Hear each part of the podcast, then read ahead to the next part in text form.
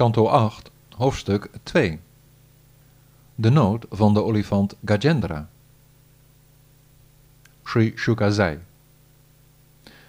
Er was een zeer grote berg, talloze kilometers hoog, o koning, die bekend stond als Trikuta, drie pieken. Hij was omringd door een oceaan van melk. Met zijn drie toppen vol zilver, ijzer en goud was hij qua omvang zo breed als hij hoog was, en hij tekende zich als een eiland, wilderig met bomen, klimplanten en struiken, met het geluid van watervallen, in iedere richting prachtig af tegen de hemel, en overal eromheen waren er nog meer pieken met kostbaar gesteente en mineralen. Aan zijn voet, die omspoeld werd door de golven van de hem omringende zee, zag de aarde groen van de groene smaragd. De vervolmaakten, de aanbiddelijken, de zangers van de hemel, zij die van de kennis waren en de groten van de wereld van de slangen, zij die van een bovenmenselijke aard waren en de dansmeisjes, genoten er daar in de valleien van om zich te vermaken. De grotten daar weerklonken van de geluiden van zangers, wat de stoere leeuwen jaloers deed brullen om een soortgenoot. De dalen huisvesten grote aantallen van alle denkbare jungledieren en de tuinen onderhouden door de verlichte zielen aldaar waren prachtig opgesierd met allerlei soorten bomen en chilpende vogels. In de rivieren en meren, vol van kristalhelder water, waren de schoonheden van de godsbewuste zielen aan het baden, die, het water ingaand vanaf de met edelstenen glinsterende zandstranden, de lucht en het water verrijkten met de geur van hun lichamen. In één vallei bevond zich een tuin genaamd Ritumat, die van de grote ziel de machtige persoonlijkheid Varuna was. Hij diende als lustoord voor de Suradames.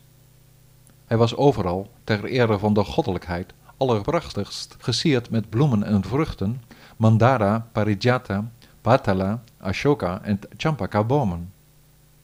Men trof er vruchten aan als chutas, pialas, panasas, mango's, amrataka's, kramuka's en granaatappels, als ook kokos- en dadelbomen. Er stonden maduka's, palmbomen, tamala's, asana's, arjuna's, arishta's, udumbaras, plaksha's, banyans, kimshuka's en sandelhoutbomen, en ook waren er pichumarda-bloemen, kovidara-vruchten, sarala en suradharu-bomen, druiven, suikerriet, bananen en jambu badari, aksha, abaya en amalaki-vruchten. In die tuin bevond zich een zeer groot meer, vol van glanzende gouden lotussen, omringd door bilwa, capetta, jambira, balataka en andere bomen. Bij de grote pracht van de kumuda, kalara, utpala en chatapatra bloemen waren de bijen geheel bedwelmd aan het rondzoomen onder begeleiding van de mooist klinkende vogelzang. Het was druk bevolkt met zwanen en karandava's, chakravaka's, groepjes waterhoenders, koyashtis en dachuha's die ieder hun eigen geluiden voortbrachten. Het water, omzoomd door kadamba, vetasa, nala, nipa en vanjulaka bloemen, bracht, in beroering gebracht door de bewegingen van de vissen en de schildpadden, de lotussen in beweging, zodat het stuifmeel dat uit hen viel het oppervlak bedekte.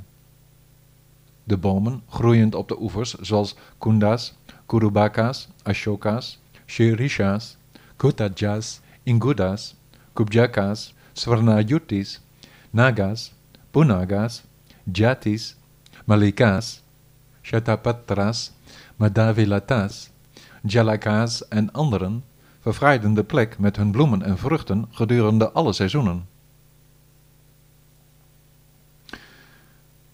De leider van de olifanten, die in het gezelschap van zijn wijfjes in het bos leefde, zwierf op een dag daar rond op die berg en brak, op zoek naar water, door het dichte struikgewas dat vol was van doorns, klimplanten en allerlei bomen en andere planten. Alleen zijn geur was al voldoende om al de leeuwen en andere roofdieren, andere olifanten, de neushoorns, grote slangen en de witte en zwarte chamariherten angstig op de vlucht te doen slaan. Bij zijn genade konden dieren als de vossen, zwijnen, buffels, stekelvarkens, koputja's en andere herten, wolven, apen en kleine dieren als konijnen en dergelijke zich ongehinderd rondbewegen.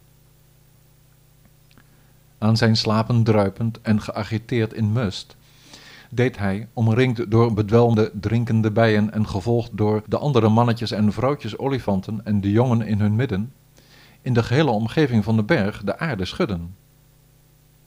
Van een afstand het water met het stuifmeel van de lotusbloemen ruikend, dat door de bries werd meegevoerd, haastte hij, met zijn gezelschap dorstig en zijn blik vertroebeld, zich onder invloed in de richting van de oever van dat meer. Het heldere, frisse water ingaand, dronk hij met zijn slurf zich vol met het nectargelijke mengsel van het lotusstuifmeel, nam vervolgens een goed bad en raakte aldus verlost van zijn vermoeidheid. Met zijn slurf het water opzuigend en over zich heen sproeiend, zette hij ook zijn wijfjes en jongen ertoe aan een bad te nemen en te gaan drinken. Daar druk mee bezig, sloeg hij als een bezorgde huisvader die al te zeer gehecht is aan zijn gezin, beheerst door de begoochelende materie, geen acht op mogelijk dreigend gevaar. Het lot was hem toen beschoren dat zijn poot, o koning, daar werd gegrepen door een vervaarlijke kwaaie krokodil. De olifant probeerde zich vervolgens verwoed uit alle macht te bevrijden uit de gevaarlijke positie waarin hij was beland. Toen de wijfjes zagen hoe hun leider plots werd aangevallen en gegrepen, begonnen ze geschokt te jammeren. Maar de andere olifanten, die hem van achteren probeerden te bevrijden, konden ook niets uitrichten. Terwijl de olifant en de krokodil aldus in gevecht elkaar in en uit het water trokken, verstreek er een duizendtal jaren waarin ze beiden in leven bleven, o koning. Dat werd door de onsterfelijke zielen als iets hoogst wonderbaarlijks gezien. In de tijd die daarop volgde, verloor Gajendra, de koning van de olifanten, door de uitputting van het jarenlang volgehouden vechten om niet in het water te worden gesleurd, meer en meer zijn kracht, terwijl daarentegen de krokodil, die thuis was in het water, juist fanatieker, krachtiger en machtiger werd. Toen Gajendra zijn leven in gevaar zag en merkte dat hij zich door het lot beschikt niet kon bevrijden uit die hopeloze positie, moest hij lang nadenken en kwam hij tot het volgende besluit. Nog al deze verwanten kunnen me uit mijn lijden verlossen, nog kan ik als olifant verwachten dat mijn wijfjes me zullen bevrijden van dit lot in de greep te verkeren van de krokodil van de hartstocht.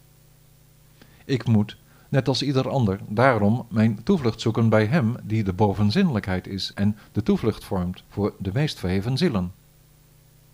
Hij, de Heer, beschermt een ieder die zich overgeeft. Hij beschermt degenen die bang zijn voor de dood tegen de zo heel sterke wurgslang van de tijd, die je met zijn angstwekkende kracht steeds najaagt.